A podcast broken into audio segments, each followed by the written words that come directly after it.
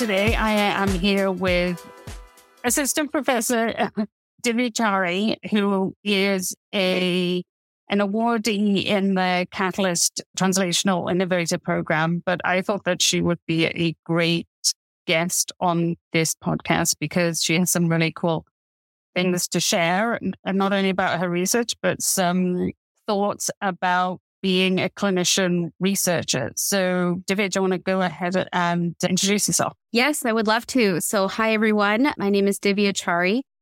As Hardeep mentioned, I am an assistant professor in otolaryngology. I split my time. So, I'm in the Department of Otolaryngology Head and Neck Surgery at UMass Memorial out in Worcester, Massachusetts. And that's where my clinical practice primarily is. And then I also have a research appointment at Massachusetts Eye and Ear and Harvard Medical School and have a research lab that's focused basically on the translational science of Meniere's disease at Massachusetts Eye and Ear. I did my residency training at the University of California, San Francisco. Um, and I finished that in 2019. And then I did a fellowship in otology, neurotology, and skull base surgery at Mass Eye and Ear in Boston, and then have stayed on basically in Massachusetts in the Boston area ever since then. Great. And so, do you want to talk about your research? And well, first of all, I want to ask you how you find it kind of going between UMass and Mass Ear. You know, you, you're in two different places, spending your time. How, I mean, how is that in terms of your work and your research and getting, you know, the logistics of it and operationalizing that as well? Because I, I thought that was kind of that's an interesting thing to, to be navigating as well. Yeah, that's a great question. So, this position is actually a little bit of an unusual position in that, you know, most of my clinical practice is at a different institution really than my research. There are a lot of benefits though to this situation, and I can chat a little bit about that. The first is that, you know, so I graduated from fellowship kind of in the height of the pandemic. I was looking for jobs in January of 2020. And in January, you know, that was when I was in my first year of fellowship. January of 2020, there were a ton of jobs open. You know, everywhere I looked, it was like, you want, you're a neurotologist, great. You're in high demand. Here are all the jobs available. And then March of 2020 hit and the pandemic, pandemic hit us. And all of a sudden it was like looking into a desert. I mean, it was just all of these job prospects had totally dried up and there weren't a lot of really great opportunities. I got really mm. lucky in that UMass had been looking for a clinical otologist, neurotologist for some time. They UMass is has the benefit of being in a very very busy clinical area. It has a huge catchment area that includes a lot of New England including parts of New Hampshire, Vermont, Maine, Rhode Island, as well as central Massachusetts. And so it, there's just a huge need for, there was a huge need for an otologist so they were looking pretty seriously at wanting to hire somebody. I knew when I was in my fellowship that I was pretty interested in academics. I wanted to stay in the academic arena.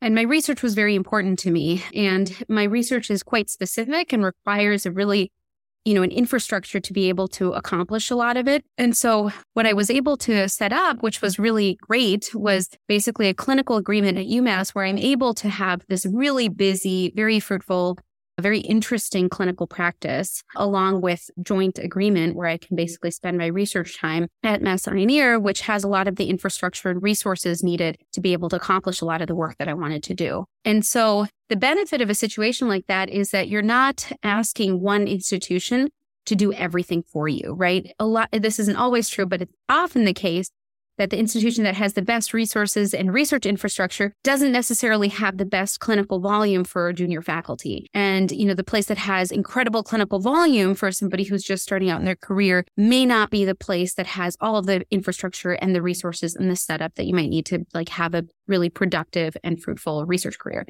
And so by combining these two places, I think I'm really able to get the best of both worlds. And, you know, I can really tap into a lot of the resources that Mass Eye has to offer from the otopathology lab to, you know, you know, number of, you know, patients with very specific disease processes and disorders. A lot of my mentors really are coming from Mass Eye, my research mentors, I mean, are coming from Mass Eye. And so I can, you know, use and ask for their help and resources in that way. A lot of the equipment that we need from a research standpoint is located there. So that's been very helpful. And then the flip side, you know, where I spend a little over half my time is at UMass, you know, where I can have a really busy caseload and be seeing patients in the clinic, operating on these patients and surgically managing a lot of these diseases. So those are all the benefits of it. The downsides sort of come down to the logistics, which is that it's hard to split your time. And this, I think the overarching issue is that it's, it's just hard to be a clinician scientist. You always feel like you're being pulled in two separate directions, right? There's all the clinical needs, which it's a full time job. You know, you can easily get sucked into that for 100% or more than 100% of your time because there's needs that patients have, that your staff have. You know, there's feels like there's always a need to see more patients and do more in the operating room and in clinic. And then research is also, it feels like a full time job, right? It, I mean, it, it is for many people and it can be depending on how much time and effort you want to spend on it. And so it's, I think it can be hard to sort of almost split your brain into two and say, okay, I'm going to compartmentalize. Today is going to be a day where I'm going to be in the operating room treating patients. And today is going to be a day when I'm going to be writing a grant proposal or I'm going to be, you know, analyzing data.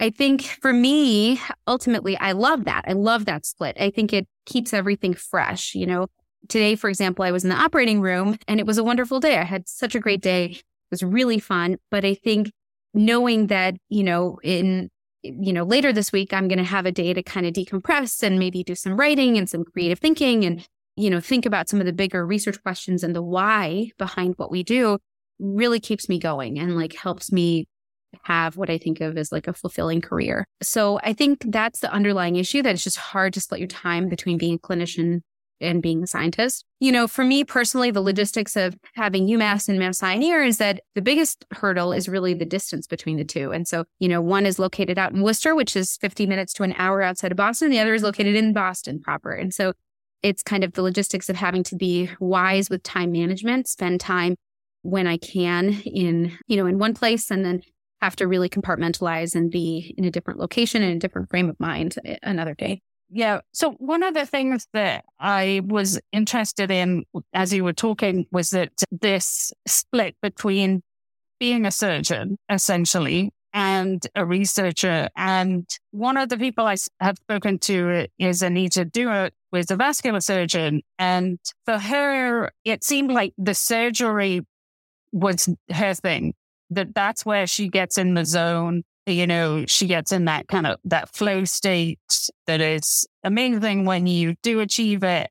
And I was just curious whether you feel the same way about when you do surgery. Yes, I do. I well, I, I would I would say yes, but with I mean, it's okay if you don't, right? I mean, it's okay if you don't. But I was struck by that. But then, you know, you're talking about being a clinician scientist. You know, you're splitting this part of the, you in two, but it seems it felt a bit different in the way you were describing it. Yeah, and and maybe that's the difference of how I think about it, or just how I, you know, think about my role. I think I would say that I'm similar in that I definitely, you know, one of the things that I just love about being in the operating room is that you do get into that zone, right? I mean, it's just for me, ear surgery is so delicate and so beautiful. The anatomy is sort of so fascinating. And there's just, it's true microsurgery, right? There's the smallest bone in the human body is the stapes bone. And so I think there's, to me, the reason I love ear surgery is that there's something so beautiful and incredible about being able to do the exact same thing for ear surgery every single time, but every single case is a little bit different. And so you can really get into this zone of like, this is what we want to do. And when we're dealing with chronic ear surgery, this is what we're doing. Or if we're doing a tumor resection, this is what we're doing.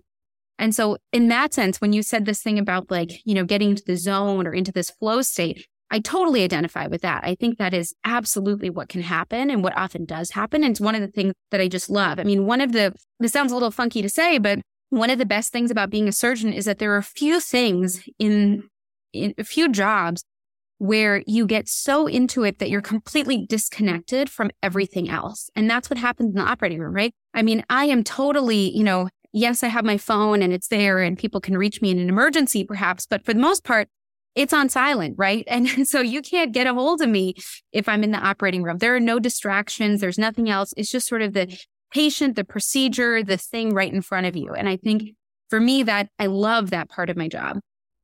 The part where I would say I disagree or maybe, or I'm a little bit different maybe is that for me, even though I love that part of my life, I also love other parts, right? Mm-hmm. So it's this idea of like, you know, I don't necessarily want to have a life where I'm in the operating room five days a week. You know, I, that doesn't necessarily make me super happy.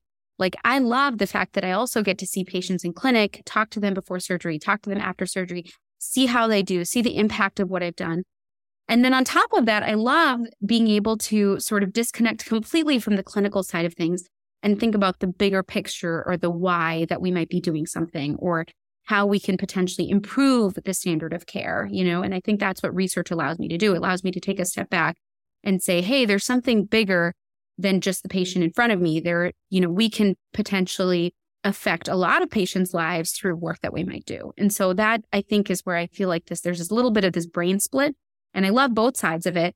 The other piece of this, which I'll say is I think doing the clinical piece of it really allows me to inform my research and vice versa. I, you know, I feel like doing the research helps me become a better clinician. And I think that's kind of, that feels important to me, you know? Yeah. I mean, I, as you were talking, it seemed also that when you said, you know, you like to have that research day or that day when, when you're focused on that the creative side of, of the research and thinking and, and writing and what comes next and how to, you know, kind of put it together was something that I thought for me, it seemed to me that you lit up when you were talking about that.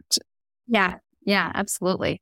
Which, which is, I think, what keeps me going with it, right? Because otherwise there isn't, you know, there isn't a lot of incentive, I think, unfortunately, to try to do both. It's, it's hard to do both. There's a lot of reasons to not. There's a lot of reasons to focus solely on research or from in my case really solely on clinical you know side of things because you know for most people that's mm-hmm. where a lot of the incentives are that's where salary is and that's where you can really you know also affect a lot of change like and you can do a lot of good in a really short and quick way you know that's not often not how research is. Research takes a really long time to get anywhere. And so i think for me at least there has to be something else about it that keeps me going to keep me interested in research. And for me, there's a couple of things. One is the teaching aspect of it. I really enjoy that. It keep, you know, I find it interesting. I find it fun. I find it enjoyable. But the other piece of it is this, again, like I was saying, this creative side of it, you know, being able to sit down and say, okay, I'm going to, I'm going to write or I'm going to read or I'm going to think. And that's going to help me be a better clinician, a better researcher, all these different things. So, you know, we're talking about research. Do you want to talk a bit about your research? The, you know, you've been funded through Catalyst and the the things that you're looking at and the really cool piece of equipment platform that gave me bad motion sickness when I came to test it out. But it was fun nevertheless. Absolutely. So our lab is really focused on looking at Meniere's disease. So Meniere's disease is a, a really challenging problem of the inner ear. It's a chronic degenerative disorder that causes fluctuations in hearing and episodes of vertigo, but it's ultimately a degenerative process in, in which the ear ultimately loses function. The ear does two things. It does hearing and it does balance. And so losing those two things mean that people can let, be left with severe to profound hearing loss and with no balance function in that ear. It is a debilitating disorder. And unfortunately, there's just not a lot that we understand about it, both in terms of the pathophysiology, meaning the, the underlying underpinnings of the disease process, the genetic etiology, and also, you know, really good, we don't have really good ways to treat it. A lot of the ways that we have to treat it in a definitive way are to really ablate or kind of kill off the ear, which aren't really great things. You know, the analogy is like somebody comes in with a paper cut and you say, well, I can solve your problem by cutting off your finger. And it's like, okay, yeah, I guess that would solve this problem, but it's not like that really solves the problem. So you're not really getting at the underlying root cause. And so our lab is focused on trying to, you know, work on Meniere's disease in a couple of different ways. One is by trying to understand which parts of the inner ear are most affected and trying to differentiate it from another disorder that is very similar, presents in a very similar way clinically, which is a disease called vestibular migraine. And so to do this, we put people in a really special machine that moves them up and down or side to side or tilts them. It's sort of like a fancy rotator machine, if you can imagine that. And by doing that, we then have them respond and say which way they think they moved. And that gives us information about which organ or organs are affected in the inner ear. And that can help us to differentiate one disease from another. Another piece in our lab is to look at imaging. So we do really, really high resolution MRI scans of the inner ear with contrast that allow us to look at tiny structures in the inner ear that can help us differentiate things about Meniere's disease and identify what stage somebody might be in or how affected they are. And we're hoping to be able to use those for different treatments and, you know, understanding the progression of the disease. And then the final aspect of my lab is really to look at some of the genetics of Meniere's disease and try to understand some of the underpinnings of the disease process. And so we're trying to subdivide Meniere's disease into different categories and using imaging, using genetics, using, you know, blood tests, different kinds of things like that to try and understand why different people you know, there can be 10 different people with Meniere's disease, but they can all behave in 10 different ways. And so we want to understand what different etiologies can do and what different subtypes of Meniere's disease there can be. So with Meniere's disease, it's specifically inner, inner ear versus vestibular being like a central nervous system that sort of starts off in, in your, your brain. So this is a really silly question, but with Meniere's disease, can you give, I mean, really, this is a very silly question, but can you give like a cortisone shot or a something uh, like that kind of, you know, or like, I don't know, pain killing thing? Does, does anything like that work? That's actually not a silly question at all. That is one of the treatments for Meniere's disease. So we do dexamethasone injections into the ear. So the ear consists of the external ear canal, the middle ear space, and then the inner ear. Meniere's disease is a problem of the inner ear. It's a problem of the cochlea and the vestibular end organs or the balance end organs of the inner ear. And so we can inject steroid or dexamethasone through the eardrum. So it sits in the middle ear space and diffuses, naturally diffuses through what's called the round window to get into the inner ear that is a is actually a well established treatment of Meniere's disease. It's something I use really frequently. The idea is maybe we're in, decreasing some of the inflammation of the inner ear. To be honest, the mechanism by which that works is really kind of unknown. We don't know really, and that's true for a lot of uses for steroids, like steroid injections that go into you know inflammatory conditions of joints or things like that.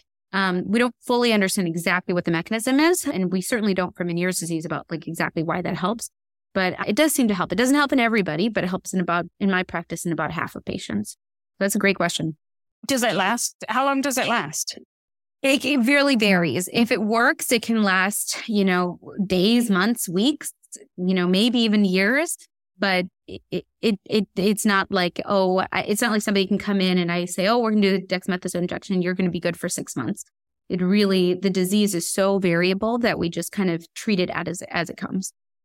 Okay. And so then, and is it the same as, you know, getting a, a cortisone shot in, in one of the joints that you get like two or three lifetime kind of thing?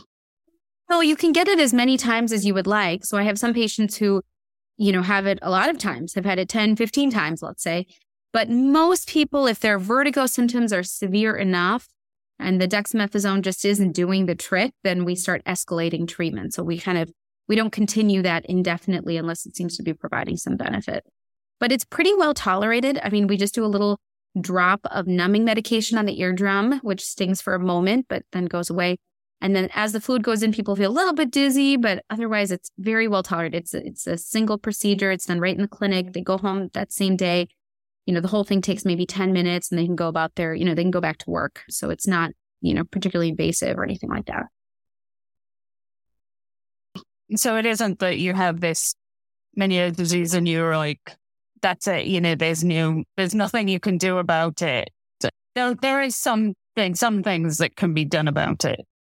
Absolutely treatable. The problem is the treat, you know, we, we, I think of it sort of like a ladder treatment. Okay. We start with the least invasive down here and then we gradually work our way up. The problem with the most invasive things is that like, like that paper cut analogy, right? We're like killing or ablating the ear.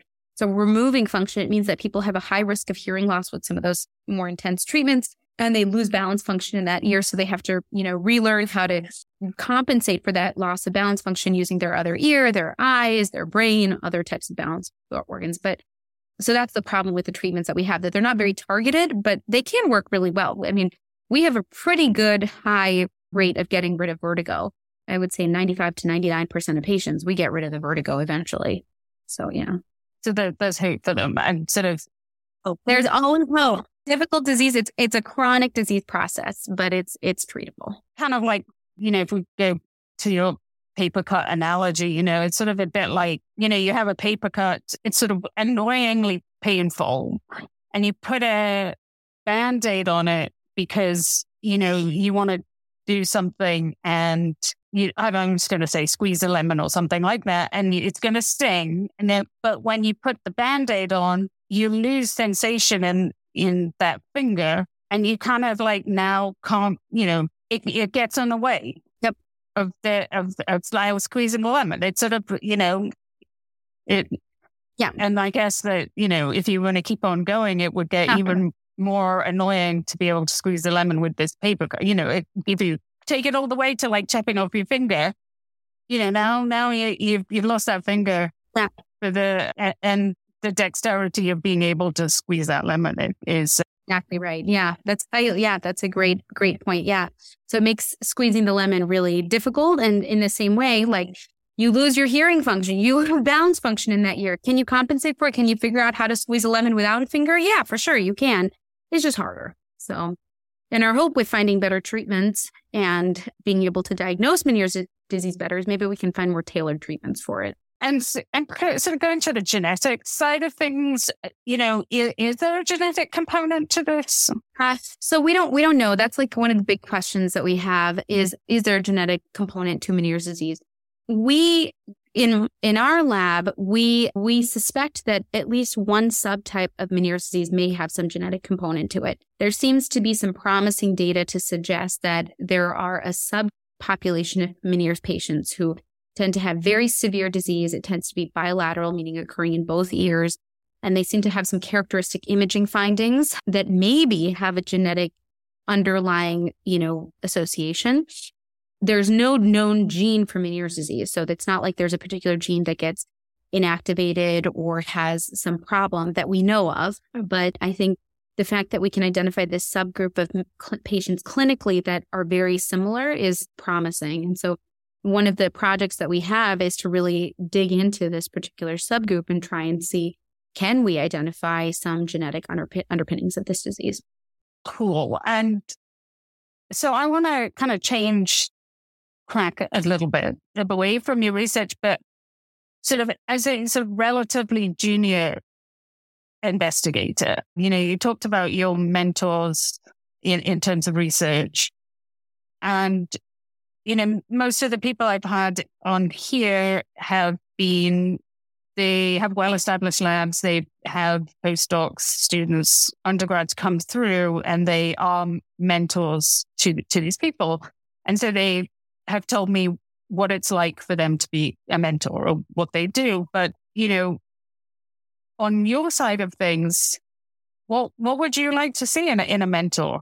You know, if you, if we were going to talk to those senior people as a junior person, what, what, what do you, who's your ideal mentor? How, how would they, you know, act?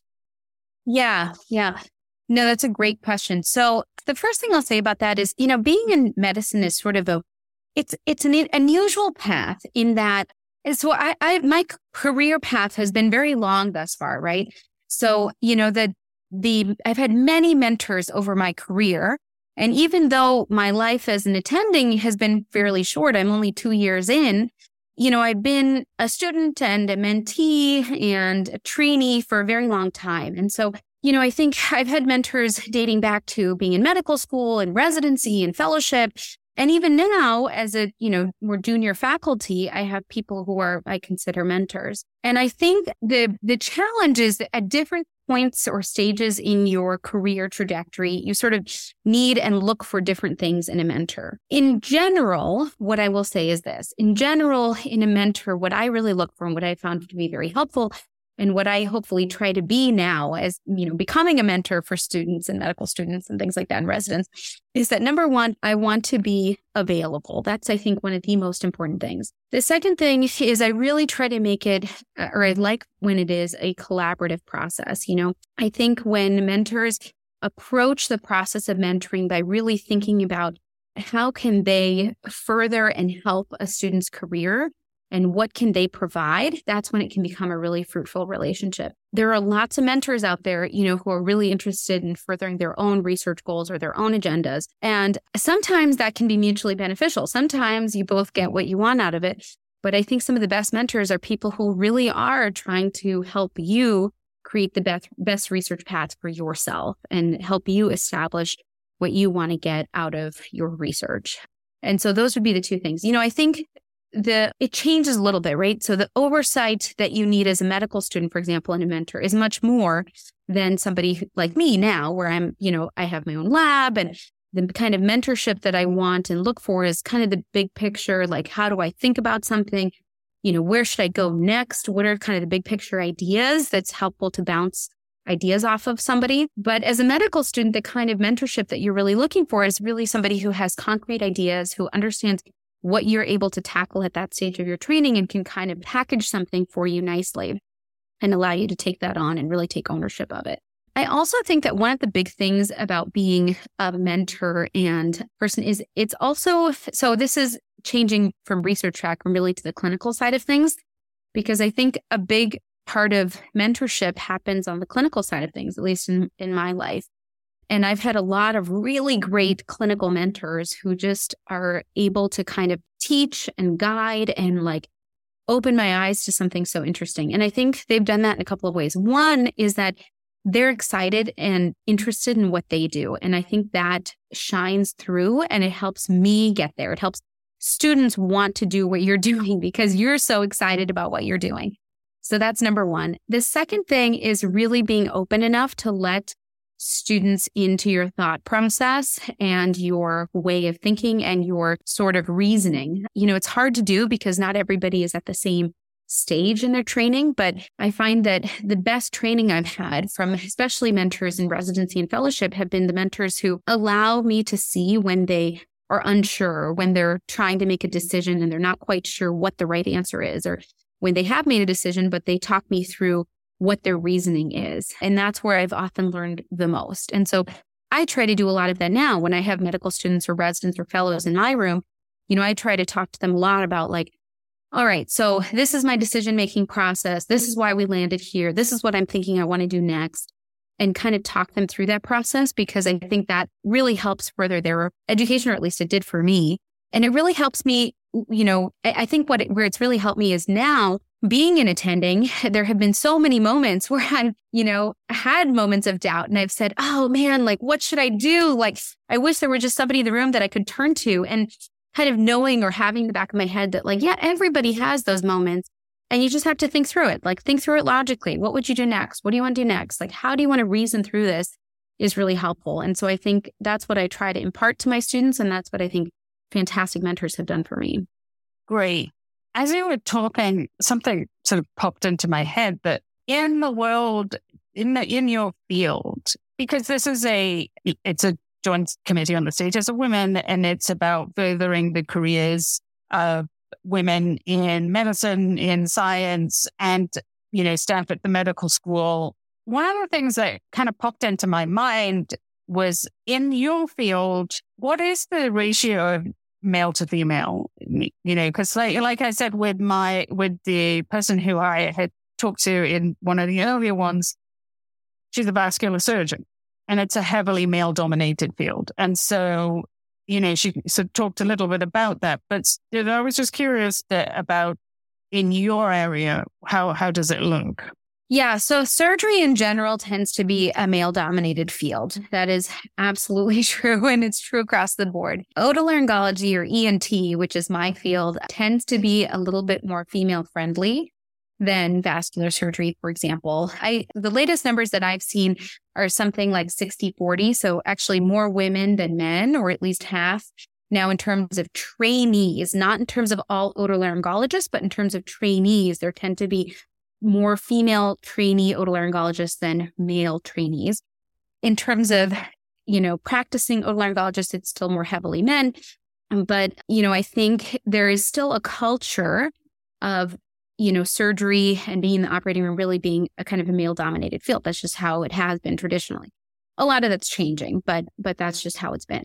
I think where I have really noticed it or really thought about it was not so much actually in residency or fellowship. That those were places where, you know, being a woman didn't wasn't really something that necessarily crossed my mind all that much or really was something that I thought of or really seemed to be so much of a day-to-day thing. Where I think I've really started to notice differences is actually now being an attending.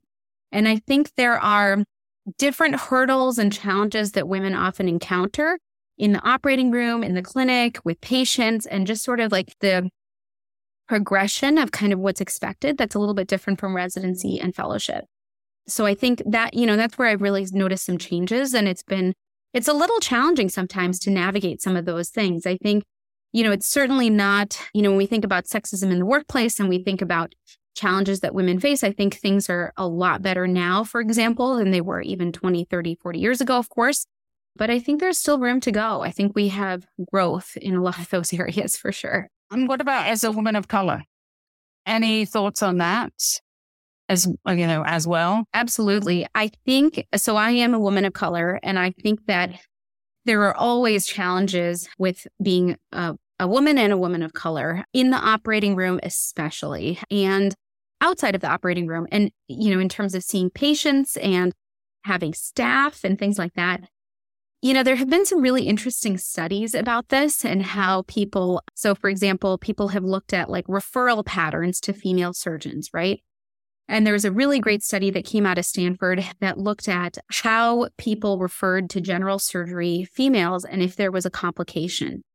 And if there was a complication, regardless of the surgeon's gender or sex, the the referrals generally dropped across the board. But they dropped not by that much if the surgeon was a man.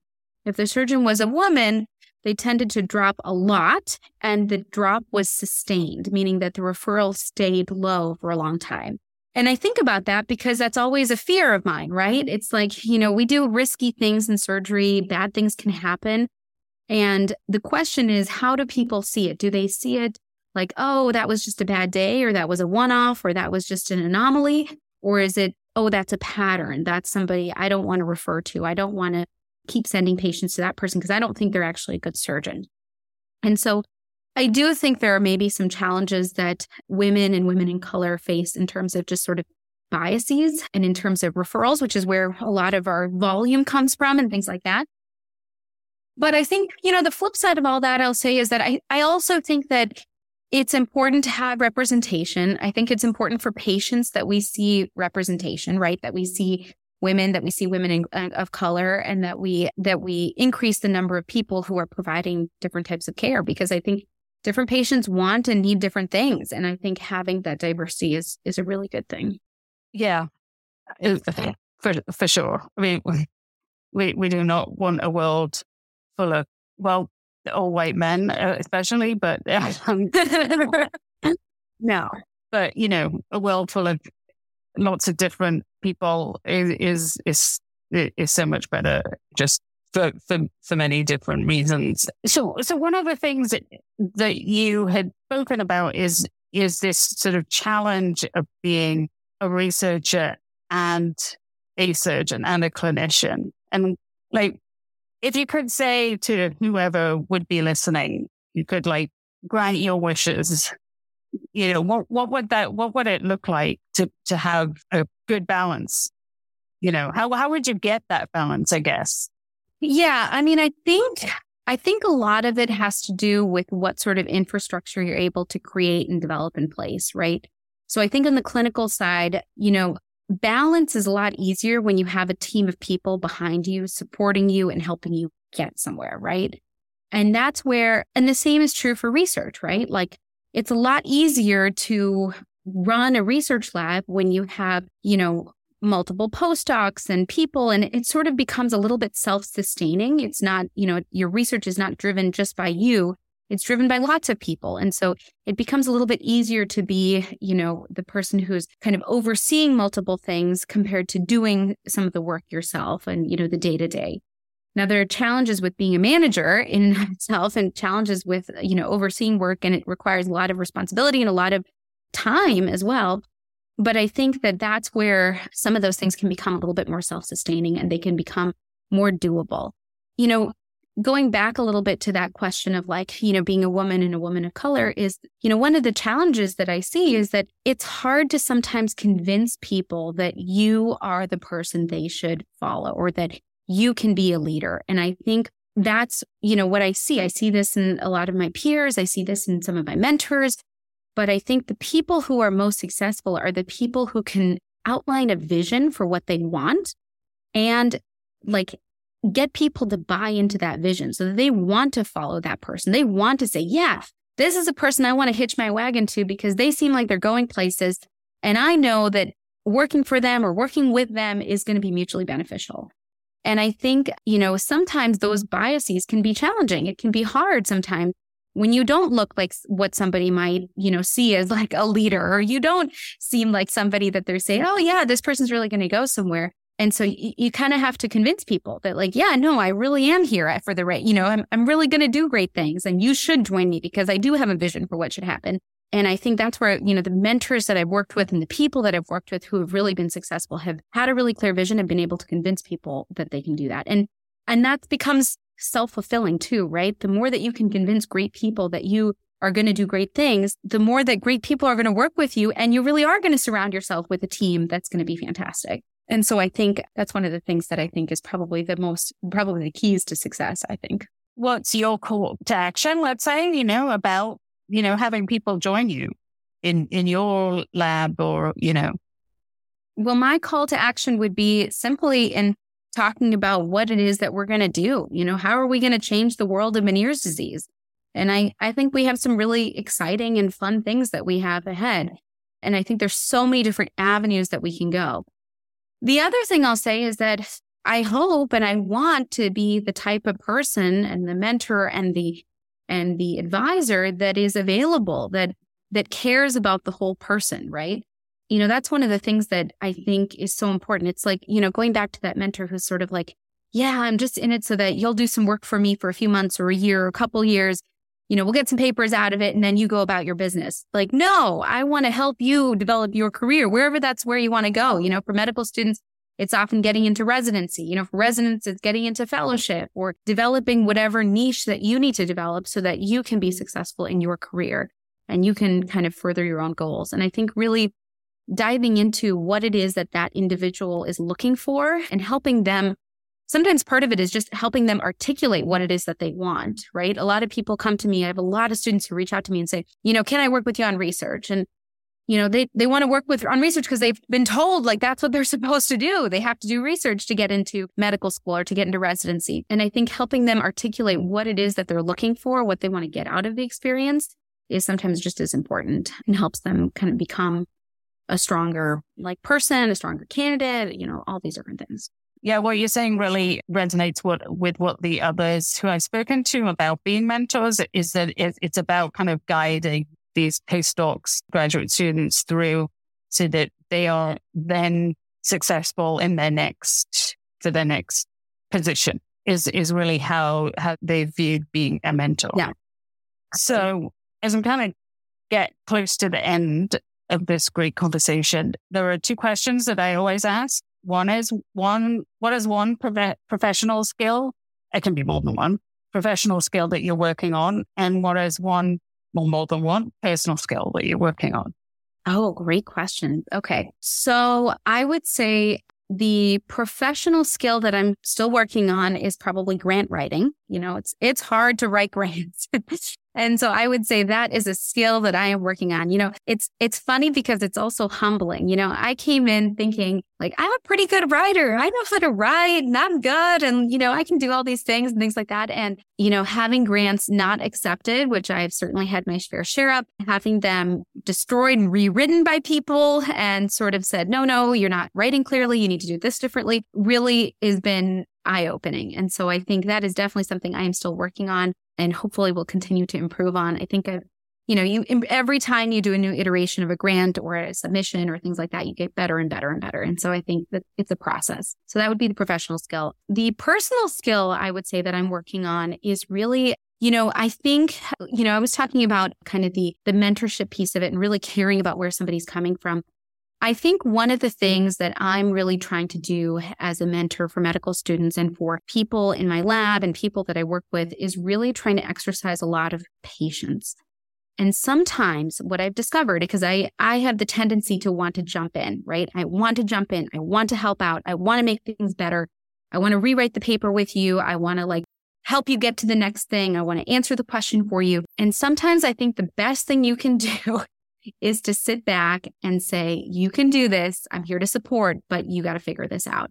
And I don't do a lot of, I think I need to work on that. You know, it requires a lot of patience and it just requires kind of, you know, instilling that courage in somebody to say, you can do this, but like you're going to do this yourself. And I think that that kind of patience is something I need to work on. Yeah, I have a, a post it note up here. I mean, it's not it says it's got the acronym WAIT. Yeah. Oh, and it's uh, why am I talking? Yeah. Yes, exactly. So, so, so I have that up here. So to remind me to wait it out. So the, the flip of that is, you know, I think it's normal or it's, it's often the, the flip from going from a trainee or a, you know, a, a graduate student or things, something like that, where you, you're eager and you want to have the right answer and you want to push, push, push. And sometimes I think the flip of like helping somebody or mentoring somebody is kind of taking a step back and saying, like, let them think through this, let them figure it out too. And I think that's the, you know, that's part of the wait part, right? It's like jumping in to be like, yeah, I'm so eager and here's what we can do next. And da, da, da. but like, maybe let's not do that. Let's let them come up with ideas because maybe they have great ideas, you know, like let's let that happen. Right. And so what, uh, what do you do for fun? Outside of all of this, this incredible work you're doing and, you know, running back and forwards between Worcester and Boston, you know? Yes, absolutely. So I love hiking. We, we, we're a family of hikers. I have a two and a half year old daughter and a little mini Aussie dog. And so, and my husband. So the, you know, we, we all go on these really great hikes all the time. We're actually going to Zion National Park in a few weeks. So we're going to do some hiking there. So that's a lot of fun. I play the violin. Actually, I played the violin for a long time. And so that's something that I use to decompress and have fun with and things like that.